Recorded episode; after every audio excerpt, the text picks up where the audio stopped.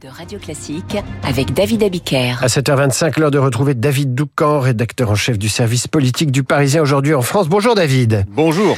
Le texte immigration rejeté avant même d'être débattu, camouflet terrible pour le gouvernement. Dans les rangs de la majorité, les esprits s'échauffent contre le président. Oui, hier, lorsque euh, chacun a compris ce qui allait se passer, les messages ont commencé à affluer sur certaines boucles internes, mais aussi à l'attention de quelques journalistes. Le en même temps est mort. Et depuis longtemps, a-t-on pu, euh, par exemple, recevoir de la part d'une figure macroniste en vue? Quand un élu proche du ministre de l'Intérieur s'exaspère, je cite, je ne vois pas comment on peut euh, échapper à un blocage durable du Parlement. La question d'une dissolution se pose. C'est dire le niveau de fatigue de toute une partie de la Macronie, celle qui penche à droite et qui ne supporte plus de devoir jouer les équilibristes en milieu hostile. Pour ajouter à la mauvaise humeur générale, cinq députés de la majorité étaient absents hier, cela ne vous a pas échappé, précisément le nombre de voix d'avance de la motion de rejet. L'une de ces élus avait une bonne excuse puisqu'elle était en déplacement à Toulouse avec Emmanuel Macron. Insuffisant pour calmer les troupes fâchés contre leur leader en réunion de l'intergroupe euh, qui rassemble les députés Renaissance, Modem et Horizon. De nombreuses voix ont plaidé hier pour une résolution rapide de la crise, surtout ne pas faire durer la torture jusqu'en février si possible, en limitant le texte à son volet répressif.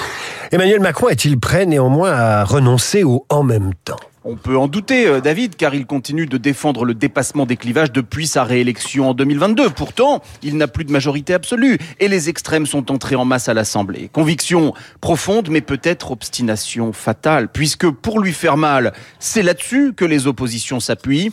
Sa recherche de l'équilibre, son refus de considérer que gauche et droite signifient toujours ou à nouveau euh, quelque chose, tout cela lui coûte très cher parce que l'époque a changé. En 2017, l'idée du dépassement avait séduit les foules, rafraîchissante par sa promesse de terrasser les immobilismes grâce aux bonnes volontés. Mais la France d'aujourd'hui n'a plus rien à voir avec celle d'alors. Elle a traversé de nombreuses crises, elle est fatiguée des faits divers violents et des attentats islamistes. Elle s'inquiète elle s'est polarisée. La voilà de moins en moins réceptive aux subtilités. Par exemple, faciliter les expulsions des uns et en même temps favoriser les régularisations des autres. Voilà qui a offert sur un plateau aux adversaires du président l'occasion de se coaliser.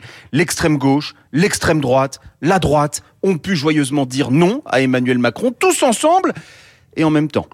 David Doucan, les coulisses de la politique à retrouver sur l'appli Radio Classique et sur radioclassique.fr. Merci David, à demain tout de suite.